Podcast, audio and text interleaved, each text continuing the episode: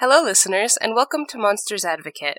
Monsters Advocate is a weekly podcast focused around the unsung heroes of myths and legends, the monsters. We'll take a look at some monster-centric myths and legends, some not-so-ancient cryptids, and everything in between, and try to sort out possible origin species, biological impetus for why they do what they do, and why we love to hear about them.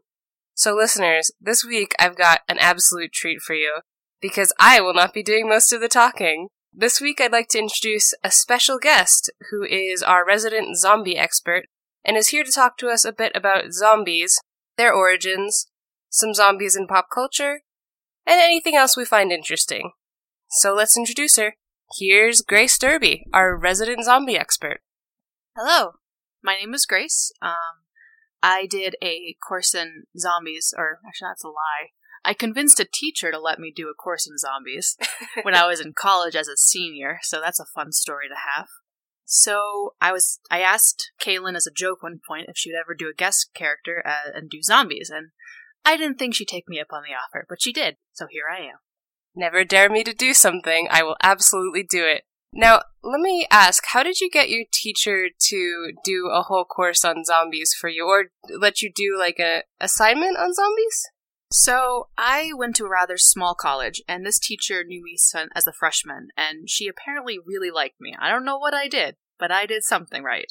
So senior year, I had to take a course in post-colonial literature in the Caribbean. And as I'm reading these books, and this is most of my research that I have here today, is the research that I did for this class. And one thing that we learned about was the religion that took place in the Caribbean, and that's basically what we would refer to as voodoo, but they have different versions of it. Voodoo is probably the more common version of how to pronounce it, I guess. Anyway, so as we're doing that, we're getting up to the final paper, and I'm noticing these things that have to do with zombies, because it's been mentioned, as in voodoo, there's this belief in zombies. Kind of briefly mentioned it, and the teacher was very picky about the classes and the final paper we could do. So she had like 6 ones that she picked for us, and we had to pick those. But me being me, I was like, that's not what I want to do. So I went and talked to her. I brought all this information of how I believe that there was a zombie archetype in Caribbean literature. And I brought all this evidence, I did all this research, and I brought it to her. And the entire time she's like laughing because the whole idea is absolutely ridiculous. And at the end of it, she said, yeah, go for it. So I did my final paper for my senior milestone. I'm not sure what the term was, but basically one of like my final papers I would ever do at this college was on zombies in post-colonial literature. That's really cool. That sounds way more interesting than like a lot of other topics I can think of about post-colonial literature in general. So let's get into zombies. Enough of this academic talk. Let's start off with, can you give us like a brief history of zombies? And you know, I know you just said your specialty was post-colonial Caribbean literature, but give us a little bit about where zombies come from and how they're made, all that fun stuff. All right. So zombies first made an appearance in modern culture with the release of Night of the Living Dead by George Romero. I'm not sure his name, and I apologize. No, it's okay. I mispronounce everything all the time, every week, so whoever's listening is very, very generous and forgiving with my pronunciation. You're fine. Alright, so he was the one that came out and brought the concept of the zombie, and now it's going to be very hard to make the difference between what I'm trying to say, so I'm going to try to enunciate the I or the E at the end of it. So when I say zombie, I'm talking about zombie, which is what we know it as by this movie. And that is the stereotypical, like, you know, slow, lumbering, mindless creature that's just needs to eat human flesh, particularly the brains. That was brought to us by Night of the Living Dead, and since then we have seen it appear constantly in modern media. I want to say that movie was in, like, I want to say it's the 1950s, but it might be even earlier than that. I'm sorry. You can go to Google and cheat. I looked up the name of it and not the actual date it was released. That's all right. 1968. All right, so scratch that. So Night of the Living Dead came out in 1968, and he, let's see, does that actually say his name? George A. Romero? Yes, George A. Romero. He's the one that kind of was inspired by what we would say as the zombie, which is zombie, from just the Caribbean culture in general. So we've seen numerous instances of it since then. Like you got Walking Dead, you had Shaun of the Dead, which is a hilarious movie. There are so many zombie movies out there right now, and zombie books. There's like Forest of Fingers and Teeth, I think it's called. And there's other ones like Feed. And there's just so many of them out there. But we go further back. Where he got this, Romero got this concept, was from post-colonial Caribbean. So when Africans were being forced to work in the plantations, they were captured as slaves and brought over to the New World. They brought with them their religion that comes from the West Africa. And we know this because the concept of the zombie and voodoo shares very similar ties to a lot of the native religions that come from West Africa. And from West Africa, we can trace those roots of the zombie again back to ancient Egypt. So the concept of the zombie is very, very ancient. It gets a little bit blurry the further back you go because the transcripts and recording of this idea and their faith is very convoluted and hard to find because no one kept records of it, because at that point in time no one really cared. It was very word of mouth, it was oral history that was kept. So most of what we find today are just bits and pieces, and they're kind of spread across the different continents of where you might find this. So where George A. Romero found his concept of the zombie was from Haiti, is where we get a lot of it, but it is prevalent in most of the Caribbean culture. So let's talk about types of zombies. There's the fast ones, the slow ones, and they're kind of interesting because not all of them are dead. Do you want to talk to me about like the types of zombies we can find? Because I think there's like more than two, but I'm not really sure. So let me just hand it over to you. So in modern culture, we have two types of zombies. And like you said, there's the ones that are really slow, and they're considered, they're not supposed to be the terrifying ones. They are slow, can't really do much. They're reliant on smell and hearing rather than sight.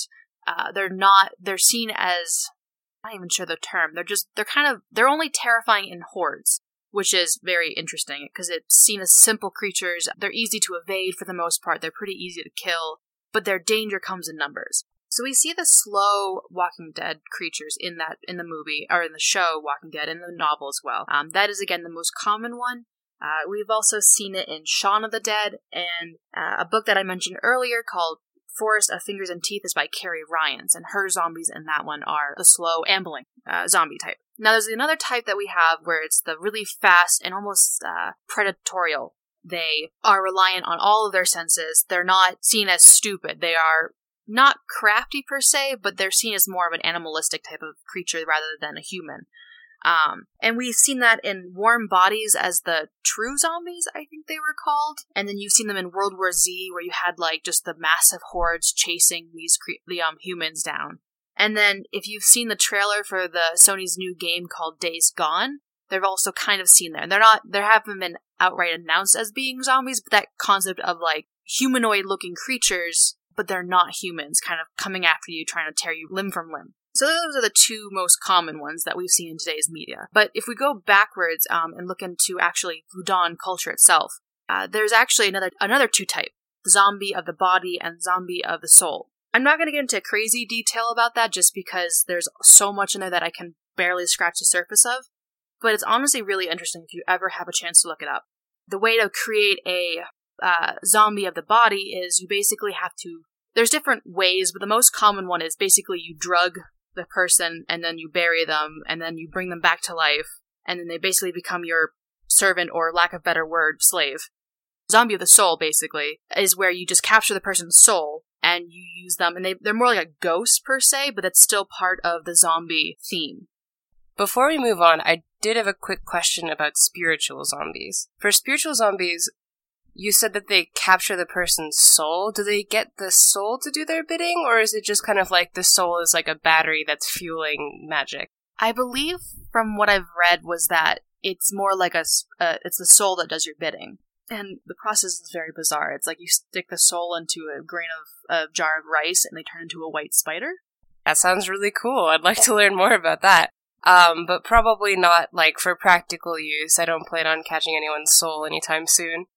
So one of the reasons I was interested to do zombies as a topic is because I'm not really into the humanoid creature, but zombies do occur throughout nature more frequently than you'd expect. The mind control zombies. You have natural analogs like the parasitic wasps that put their babies into a spider and then make it spin a cocoon for them. You have parasitic barnacles on crabs that make their home inside the crab. You have that one fungus that controls only a specific species of ant we've learned recently and makes it clamp onto a plant and die so that it can continue its life cycle. So there's a lot of instances of one species controlling another species to propagate itself. So that's kind of like the mind control magic zombie of the body, like you were talking about. But interestingly, and it's not talked about a lot, we also have an analog for predatory, fast, scary zombie. And I'm surprised it's not talked about more because the rabies virus is essentially the predatory, scary zombie. A mammal bites another mammal, and for a period of weeks to months, nothing is apparently wrong with the victim animal. It goes about its routine normally, it doesn't exhibit any symptoms at all, and then once the incubation period is up, they exhibit symptoms that are in common with a lot of other diseases. Symptoms of rabies in a person include illness, fever, headache, general weakness or discomfort, which could be pretty much anything. And you see that a lot in rage zombie movies. You know, someone gets bit and they're like, I'm fine. And then they like maybe start sweating or they look weak. And that's pretty typical of a rabies victim. But then as the disease progresses, the rabies will travel from the bite wound through the nerves to the brain. And once rabies hits the brain, more specific symptoms appear that include insomnia, anxiety, confusion, paralysis, excitation, hallucination, agitation, and hypersalivation, which is also pretty typical in rage zombie. For normal rabies, death usually occurs within days of the onset of these symptoms, but not before the virus reaches the salivary glands, which is how it propagates itself.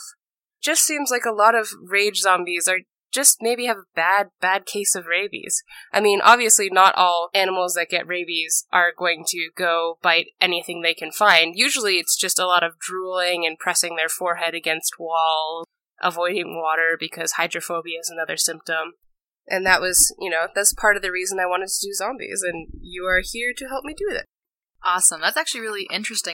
So one other thing that I just wanted to add to your section was just that some of the people that have done research on zombie in post-colonial literature and just in general, one thing that they've mentioned is that there is a species of pufferfish in the area that can basically cause a catatonic state that resembles death. Now, if any fans out there of Grimm, you might remember an episode or two where that was actually a Vessin. In case that sounds familiar, that's probably why. Wait, the pufferfish was a Vessin? Interesting. His Vessin shape was basically his face bloated up and he grew like little fins, and he spat a type of venom at the person, and it would cause this catatonic state. Oh, that's kind of cool, but also very unpleasant looking. Yep. Yeah, it was very weird, not gonna lie. Also, shout out to the producers of Grimm, because they did a really good job of making that character seem like one of the Loas that are actually common in Voodoo. Good to you. At least I appreciated it. Maybe no one else did. But yeah, that's actually an actual explanation for how this the zombie might even be possible, because there have been actual instances of real zombies. Hmm. Let's talk about some instances of real-life zombies. Lay it on me. So just to go back to what I just mentioned was that there was actually several instances. One of them was recorded rather recently, within the last 30 years, and his name was, I'm probably not going to pronounce this right, so I think it's Clarvis Narcissi in 1981. And he was a person that had a death certificate and medical records to prove it, and he appears... And he's talking about how he had been drugged, buried, and then raised from the grave and enslaved. That's crazy. Mm-hmm. That is a crazy thing to happen to someone. And when he finally appeared, they did a medical testing on him, and I guess, according to the notes that I found, they did actually find, like, drugs in his system. And there have been some other instances that don't really have anything to do with that particular form of zombieism. But, like, I mean, I'm sure everybody remembers the Florida man eating someone's face in 2012.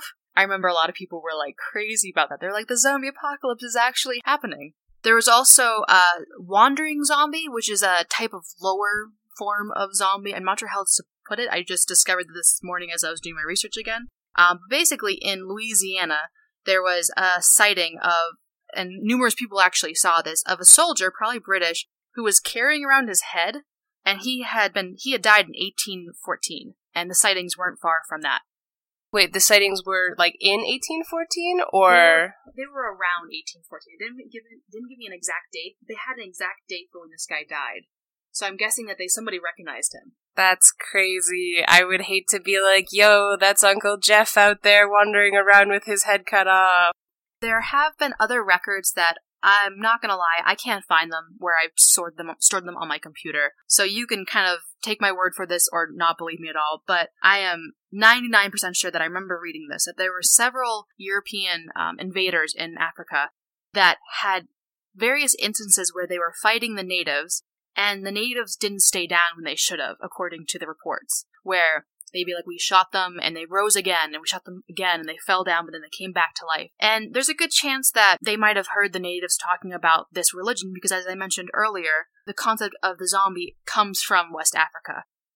So normally I don't advocate this for creatures, but zombies seem like kind of an exception because they already should be dead, I guess. So how do we kill ourselves some zombies? How do we prevent these zombies from breaking into the studio and killing us before we finish this podcast?